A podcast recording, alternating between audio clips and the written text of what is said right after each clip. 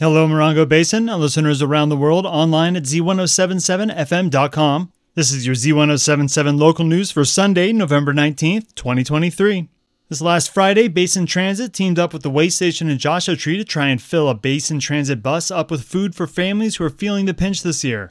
From 7 to 7 for 12 hours, volunteers from both organizations are at the main entrances of the Yucca Valley Walmart, collecting stuffing, veggies, cranberries, marshmallows, rolls, turkeys, hams, and more. Michelle Brock is the office manager at Basin Transit, and she was there bright and early on Friday and already excited about the response the food drive was getting. You know, it's been amazing. It's it's so great to see all the generosity in our community and really come out to help those that are in need during the season. Holidays can be hard for some people, so I think it's really awesome for people to come out and help the way they are.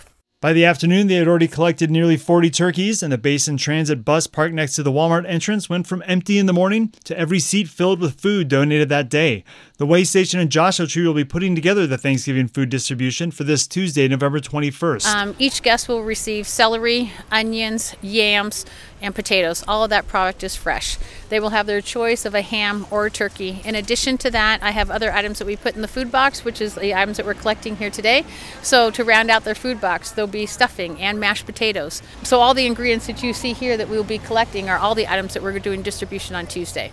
That's Yvonne Gates. She's the director of the Way Station, a soup kitchen and food distribution center that's been in the basin for a while now. We've been here for 38 years in the community since October 28th is when we just celebrated our 38th year. So most people are completely unaware of our presence in the community unless they've leveraged our resources. The amount of people that have experienced food insecurity in the last few years has increased in San Bernardino County since COVID, and prices on groceries and utilities have risen as well which can mean that some families just can't provide the same amount of food this holiday. Yvonne says while of course food is important on Thanksgiving, it's more about just the food on the table. Instead of them remembering when they're sitting around the table and their family had no money, now they actually get to have a family traditional Thanksgiving meal.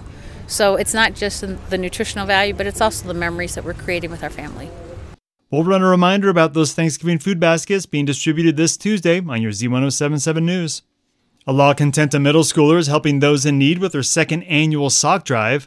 Elizabeth Milson collected 276 pairs of socks this year, topping the 250 she gathered last year, and she's pairing with the Way Station to distribute them with the Thanksgiving baskets.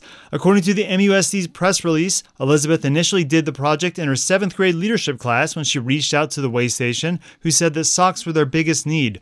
This year, she didn't have a required outreach project, but she did it anyway, saying she really just wanted to help people in the community. Here again is Yvonne from the Way Station. Using social media as her platform to advertise her event and just receiving donations and just one girl, really one person can change the world.